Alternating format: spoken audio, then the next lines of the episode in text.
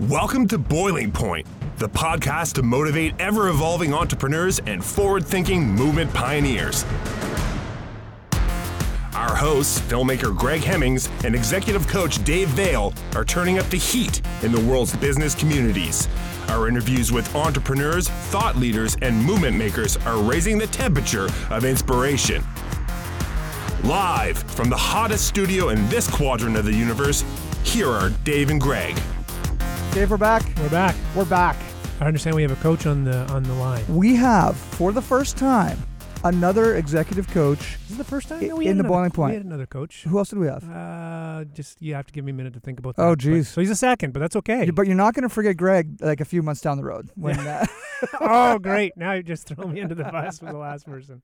so uh, I, I've- I've got a, a a good friend of mine who I DJ. Oh DJ Waldo. That's Ah, right. He was a coach. That's Yeah. right. Uh, so I've got Greg Faxon on the line here, and Greg uh, is an executive coach like yourself, Dave, who I met at the Seth Godin Ruckus Makers uh, conference. And uh, Greg and I stayed in touch. In fact, Greg and I had a couple coaching sessions as well. Phenomenal experience, and uh, really excited to connect you two as uh, practitioners in the same space, both with really incredible strengths. Because I've I've been coached by both of you, which um, it's really neat to see processes followed that are so universal in the world of coaching. Um, so I, I think it's gonna be really cool for us to unleash this and just have a conversation about the uh, the power of coaching and also the whole concept of the coach approach and everything that we do. So Dave meet Greg, Greg meet Dave. Great, great name, Greg. Nice to meet you, Dave. Yeah, nice to meet you, man. Well, let give us a little Too many coaches now in this world, huh? No. No one wants to be a coach. Do you know what? Here's here's my. I honestly believe this, Greg. I think the demand for coaching is bigger than than good coaches to deliver it. I honestly believe that. It's just it's just a lot of people need to, and, and we're going to do it today. Is help educate some people on what what coaching is and and how they can, you know, get a hold of you. So, but why don't you give us a little background first, though, and like how you got into this whole industry, this coaching industry, which people are uh, not. Is just is I I honestly think is still emerging. Hmm. You want the the long version or the short version? I So I can do either. well, well, I, Hey, we'll it's have to do this- completely up to you. Yeah, Greg. there you we, We, go. we have 20 minutes. what, so what, what would you like want. to do? we'll go medium. We'll go medium version. So, how did I get into coaching? Um, so I left college and and got a job in market research and consulting. And actually I graduated a semester early, and I felt like the man. I felt like okay, all my friends are still having graduated, and I was getting flown to Brazil to do focus groups and every all this fancy stuff when you think about consulting. And you know, it was exciting at the beginning because it you know it made me feel good. It made me feel like I was had a really certain path, and that was comforting. Um, but you know, I remember this moment where uh, one of the partners in my firm walked by, and I was moving a number from one Excel spreadsheet to another Excel spreadsheet. And um, I was just kind of brain dead. You know, we were doing. I didn't do that type of thing every day, but that quantitative work for me can be a little mind numbing. And so one of the partners walks by. She's like, "Hey, Greg, how's it going?" I'm like, "You know, it's it's going okay, but I'm kind of brain dead." You know, and we were the people at the firm were great, so I was always up front and direct. And he told me something I'll never forget. He said, "Yeah, you know, you can't go to the boardroom right away." And he was being casual, you know, about it. But for me, that made a big impression because I was a young guy and I realized, you know, holy shit, am I going to have to wait 10, 20 years to really make an impact? And would that be the type of impact I wanted to make? We were doing marketing for really large Fortune 500 companies, and I never saw the impact that I made on an individual person. You know, so to me, if, if you know, one credit card company did their marketing campaign a little better, I wasn't getting emails written to me saying, Greg, that marketing campaign really inspired me, you know, from one of their customers or something like that. And so I started figuring out, okay, if this isn't the thing that, if this isn't kind of your signature impact, then what is? And I started waking up at 5 a.m. I started writing. I'd always been interested in personal development. In school, I studied psychology.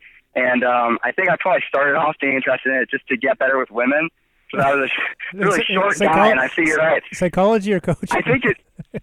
Yeah, exactly. But I, I guess really psychology is the whole personal development side of it, um, because I was like, okay, actually, um, I actually need to work on myself a little bit, you know. And so I started diving into that, and then I studied it formally in college, um, and so anyway, so I, I started writing about personal development. I started writing about my journey and things I had learned up to then, still stuff I was still figuring out.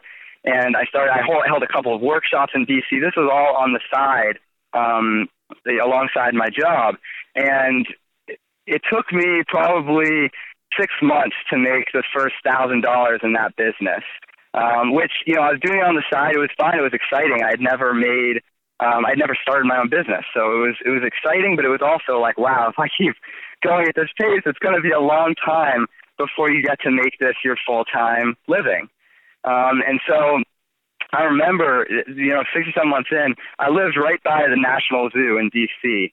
I remember running through the zoo, and every day I would pass a different animal, so it's kind of cool. So my favorite animal was the wolf. We had this wolf den. There was a white wolf and a gray wolf. And um, I remember looking at these wolves, and they had this, they had kind of a great life in a way because everything was provided for them. It was really comfortable.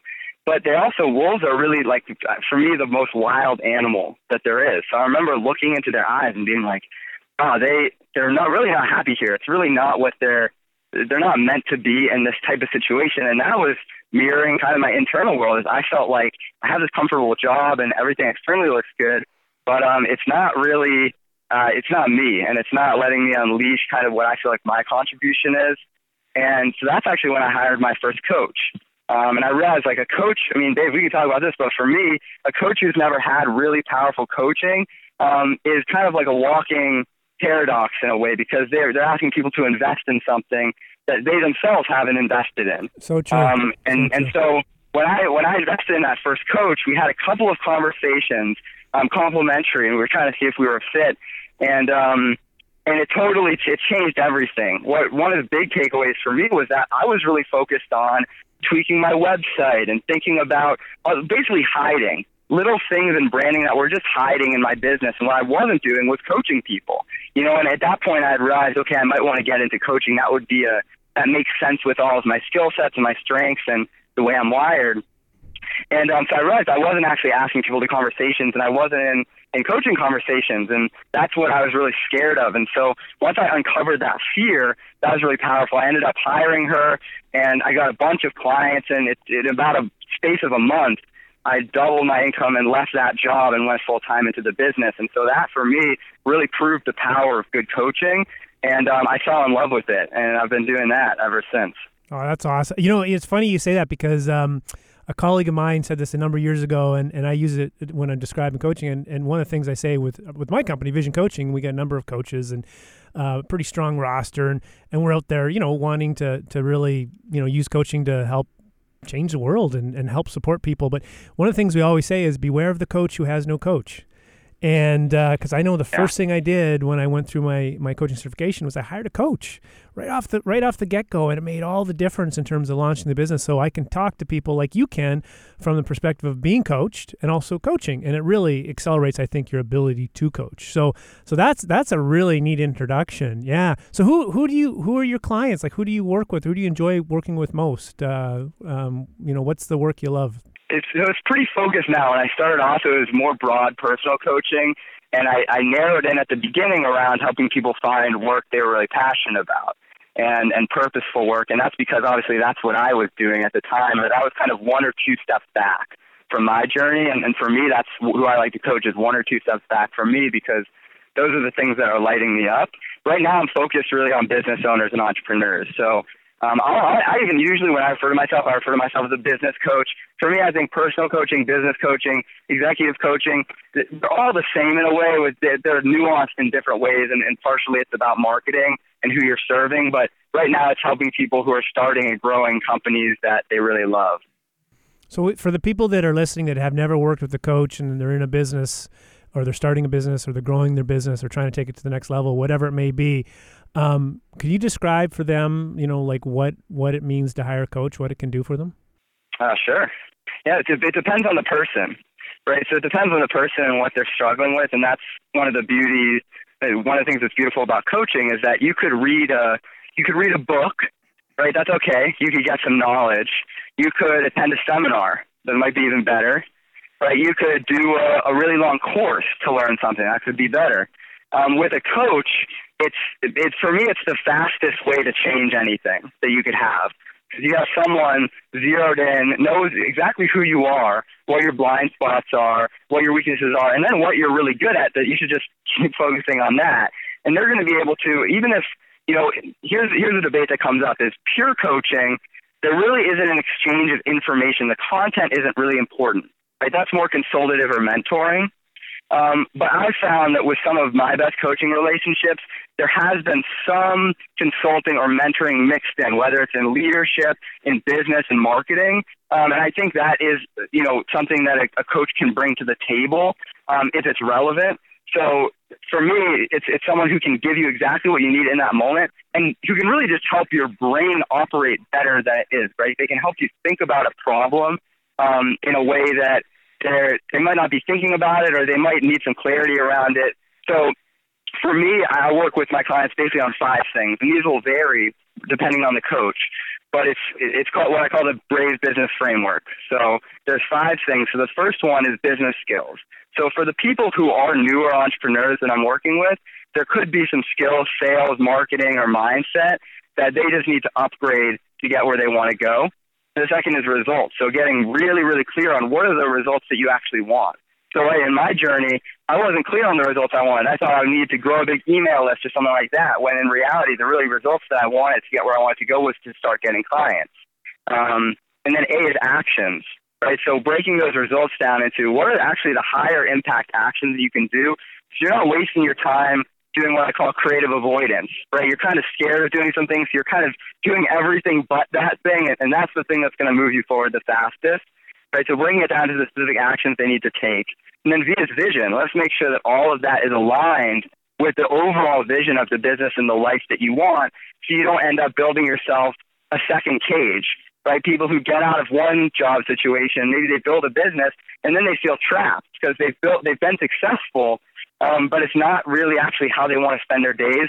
And those people get no sympathy because everyone else around them looks and says, "What are you talking about? You built this great business." Right, and so it's really lonely because they realize, yeah, I built this great business, but it's not me, or I feel like I'm working all in the business and not on the business. Um, and then E is energy well, how can you create rituals and habits and get the right people around you so that day to day your energy is optimized? Because you can't really control the time you have, but you can control the level of energy you have and keeping that consistent, especially for entrepreneurs who, you know, are going up and down and up and down on the, that roller coaster. And uh, Greg, for me, who uh, am actually a beneficiary of the coach experience uh, for years, uh, geez, I don't know how long ago was I met you, Dave? Probably a decade ago, maybe. 30, 40 years ago. Yeah, we're really old. Um, it's interesting, Greg, because when I first met Dave, um, coaching wa- wasn't really a thing because he told me he was becoming an executive coach. And I remember we we're at a wine bar, and I remember specifically saying, what's that? what, what's a coach? What does that mean? Uh, so we're talking only about 10 years ago where this really was a super emerging uh, uh, industry. So Dave and I actually traded some services where we, we made a documentary and, and Dave coached me as I started to grow and build my business. And I think for me, uh, to answer the question, um, I really gained a lot from the accountability part because like like you mentioned greg reading a book uh, great knowledge, etc., listening to audiobooks, podcasts, whatever. It's all good. But having a human who is really just drilling it into you, saying, "Well, you said you're going to do this. Why didn't you?" Uh, if you don't have another human saying that, it's so easy to argue with yourself or convince yourself out of things. So, love to get your perspective on the accountability part and how absolutely powerful that is when you might have a skeptic uh, potential client saying, "Yeah, I don't know." But uh, let's get your perspective on how crucial the accountability part is of, coach approach. That's a it's a great um, it's a great perspective, and I think it is crucial. I'm going to reframe it a bit in terms of let's define what accountability is. Um, because I think accountability is really important in a coaching relationship. It might not be what, what people originally think of as accountability, at least the way that I work with my clients. Could again, it's one of the great things about coaching is that everyone can do it their own way because it's not really regulated. It's also one of the parts that it's hard to find a good coach sometimes because it's unregulated. But the truth is, everyone can do it in their own way, in a way that gets results for their clients. So for me, accountability is not what you would get from just an accountability buddy, right? It's not someone who I just call up and say, okay, this was last week's homework. I did it or didn't do it. And then the person's like, oh, you said you were going to do it. you know, to me that's fine, and it, it kind of can come naturally as part of a coaching relationship.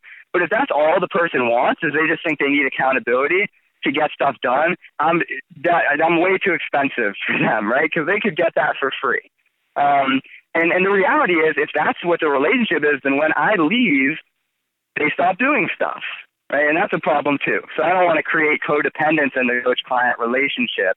So a lot of it is about teaching the guy to fish, right? To use kind of that old proverb. So for me, but accountability is still important. For me, a lot of the accountability happens actually during those first one or two conversations when the client pays for coaching.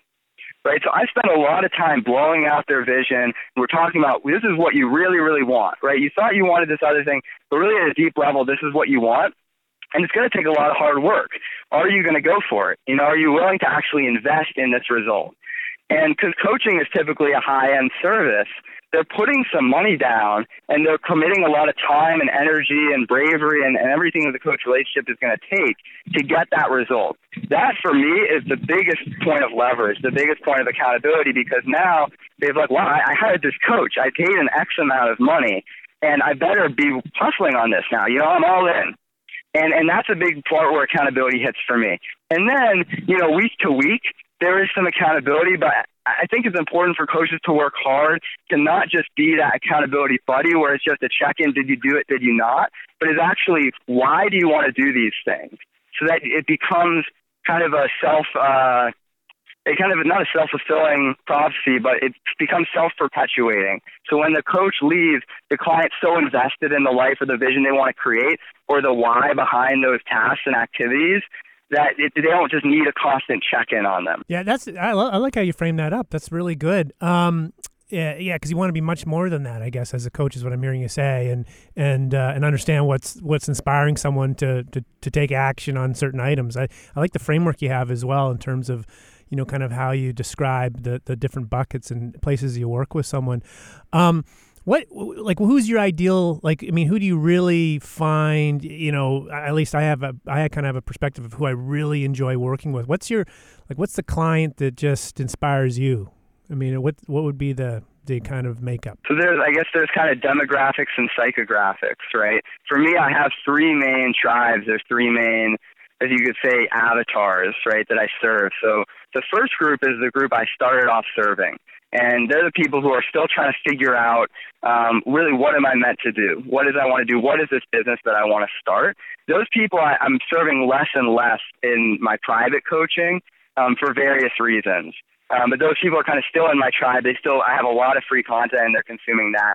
The second group is um, is who I'm serving most right now, and that's the group that they've started this business and they've gotten some momentum, um, kind of like who, who I was, right where I was when I hired my first coach, right? But they're frustrated. They're, they're incredibly motivated. They have a track record of a lot of success, but they want to take it to the next level and they want to design this business in a way that's going to work long term for them full time and be really fulfilling too. It's not just about making a lot of money. It's about how do I design this business around the life that I want.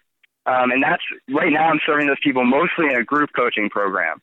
Um, and so I just launched my first one uh, a few weeks ago. We have our second call tomorrow, and that's really exciting because that's a new modality for me.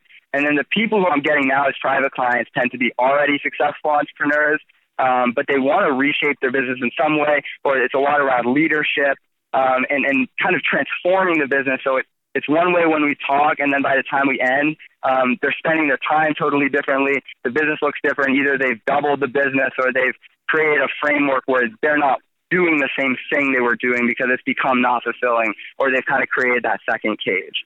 Um, so those are kind of the three points in the journey that I like to serve, but it's the same client, right? All throughout, they're just at different stages, and it's someone who is building a small, you know, it's a it's a smaller business. It tends to be more simple. It's around one or two or you know up to ten people, um, and they're very motivated. They're very coachable. You know, that's the most important thing for me is that we're going to talk about something and they're going to go do it. That's why I've gravitated so much towards entrepreneurs because for me, they were the people who are the most coachable. They just take what we talk about and they go do it because their butt's on the line for it. Um, and and they're not just interested in the money aspect. They're really interested in making a positive contribution to the world in in their own way, in the way that's true to them. Greg, um, the what, the biggest problem that we have with uh, the boiling point is it's so short. so we're, we're we're coming close to the end end of our interview, but for me, meeting you at Ruckus Makers with Seth Godin, who I, I would assume is a bit of a hero of both of ours.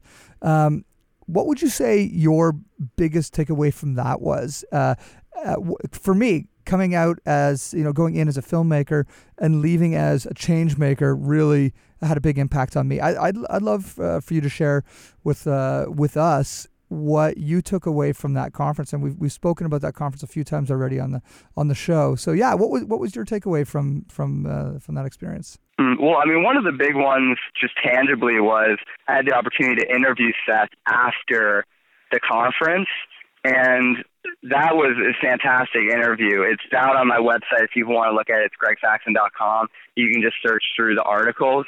Um, but one of the things, so that was a big takeaway from the conference, is just being able to get him to an interview, which is fantastic. Um, one of the big things that he said that really jumped out at me from that conversation we had after Ruckus Makers um, was I was doing this project on bravery um, and on how do you cultivate bravery and how much is inherent and how much can you uh, learn to overcome fear, right, as a habit. And I, I asked him to fill in the blank, and I said, you know, Seth, fill in the blank. Bravery is what? And he just said bravery is overrated which was interesting because I was doing it's kind of a bummer, right? When you're doing a project on bravery, that is so That's sad. the first interview, um, but but it, and it's it's more nuanced than that. Right? You went on to describe, but basically, it's like I think we put a lot on bravery, we put a lot on courage, and say, okay, these people are brave, right? I'm just not that type of person. Right, I'm not the, that type of brave person. It's not a characteristic I have. So it gives people a cop out. You know, it allows people to say, okay, I'm not that type of person who would start a business and that's a real trap with entrepreneurship is a lot of the people who never become entrepreneurs will like, well, I'm not an entrepreneur. I've never started a business.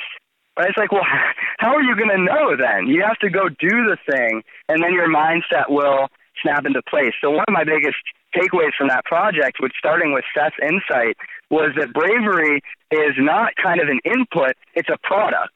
Right? We do things consistently that scare us and that put us on the edge, and the result of that is feeling brave, feeling like a brave person, waiting for the feelings to get in line right before you take action.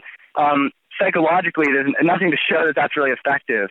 More often, our behaviors follow, um, or sorry, our thoughts follow our behaviors. Right? We do the thing first when we're scared shitless, and then afterwards, we're like, oh, I'm a brave person. I'm an entrepreneur. I'm a leader. Whatever it is. Um, so, in, in, a final question here, Greg, um, and this is really cool to hear what Seth said about uh, bravery, and just I can imagine your reaction to that comment. comment. But let's let's get you to in in a final question here to to fill in the blank. Um, the best book uh, on personal or professional development that Greg Faxon has ever read is was. Mm. Well, you kind of had me primed with Seth Godin. I gotta say, poke the box, um, and and that's not a I guess it's not a pure personal development book, but that's really what it took for me to say, okay, you're going to have to go try something new. The book is essentially about if I fail more than you, I win. Right? See, the, the more you fail, the more data you get coming in. And until you're putting yourself out there, you really have no information to go on. So that's the book. That's one of the books that really encouraged me to leave my job and start the business and become an entrepreneur. And so, um, because we were talking about Seth, and I think all his, his books are great, I would have to say poke the box.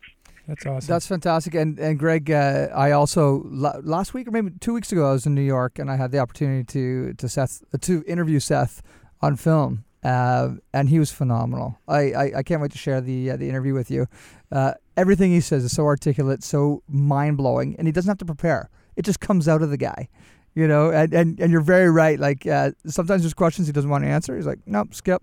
Uh, but he's uh, it's great. It was it's fantastic. Great thank you so much for coming on man. Really really appreciate it in fact i was very excited to uh, uh, just introduce the two of you you and dave because uh, you're both of you have very similar styles and Uh, I'm sure you guys will bump into each other in the future sometime, somewhere uh, on Earth. Maybe at another Seth Godin conference. Who knows? Um, but in, uh, you've already mentioned gregfaxon.com. Any other way for people to get in, in touch with you? Twitter or uh, Facebook? Anything else? I- I'm a big proponent of just giving people one thing to do so they actually do the thing. So let's stick with gregfaxon.com, and that's kind of the hub for me, so you can get everywhere else from there. Perfect. Greg, thanks so much, man. Have a fantastic uh, week, and we will be in touch again sometime soon. Thanks, Greg. Thanks for having me. Really nice Nice meeting you, you. man. Excellent job of articulating coaching, buddy. Thanks. Take care, guys. So I, I, I think that was really neat because it's probably, well, uh, you know, with, with DJ Waldo, he was a, a career coach, you know, uh, more on the personal side. And it feels like Greg is, you know, teeters on both sides because his uh, his suggestion is coaching is coaching. It just depends on the journey that, that the person's going through. Um, love, love to hear your your takeaways. You know, Well, no, he's. I, I really like how he. Uh, I mean, he's got a real cerebral approach to it, right? And and it's really cool to hear how he processes it, and even how he just frames it up and describes it. And I was thinking as I was listening to him, I think um, in this industry, the coaching industry, um, the the one stumbling block for a lot of coaches is they don't have what Greg has, which is an ability to uh, educate very quickly, almost market or sell sell the concept, so people at least understand what they're consuming. Mhm. And I think that slows down a lot of people. So as I listen to him, I mean, he, I just, as I mentioned, I really love how he articulate articulates it. And then he also talks about, you know, and, and for people that are in the coaching industry, they'll appreciate, you know, the peer coach approach. But if you have, you know, but but blending in some uh, mentoring and consulting, and and you know, within uh, a coaching engagement, and you know, he's to me personally, uh, he's got that's that's the ticket, right? Because a lot of times we're trying to go in, and, and the idea is that the coach, you know, is just is is is pulling the wisdom from the client all the time. But there are, you know, that's the pure coaching relationship. But there are times when maybe you can contribute, Oh, and I think if it's permission based, you can actually act as a really good mentor or advisor at the same time, All as long as the client understands where it's coming from. So, so for me as a coach, I kind of go, oh, cool. He, I mean, in my, for, in my opinion, he totally gets it. But uh, thank you for making the introduction. Oh, yeah. Really Yeah, cool yeah. guy doing really, and what a neat background to bring in and uh, to have in the industry. Yeah, and I, I'd say my really quick takeaway is um, my assumption. Whenever I pitch the idea of coaching to other people, the accountability is number one for me. I said this is the value for me, but he really pushed back on that in a good way, saying you you can't rely or, or create uh, this uh, de- codependence uh, experience where um, where you can only be held accountable if you have the coach experience. That's not the point, uh, and that's something I want to think about a little bit more. Mm. Uh, I thought that was excellent. How do you teach man to fish? Yes, exactly. You throw them in the water and take. I don't, I don't know. I've, I've got nothing clever for you there. All right, Dave. We will Hey, talk and, to you next and, week. and but, but but just one other thing. When is Seth Godin coming on? The Boiling Point. I am going to. Um, um, we are going to find a time. All right. We're, we're posting this on the So- so, so on, on Seth's Facebook. How, so how ho- would how would you keep yourself accountable to this? um, ask me in eight weeks. Okay. What a great way to end. Oh, there we go. There we go. hey, don't even ask. See you later, Dave. See ya. Thanks for checking out this episode of Boiling Point.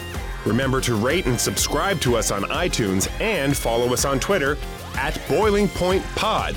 To see more from Dave Vale, check out leadershipunleashed.ca or visioncoachinginc.com and on Twitter at Dave underscore Vale. And to catch up with Greg, visit hemmingshouse.com and at Greg Hemmings on Twitter. Thanks for listening and remember, keep that pot boiling.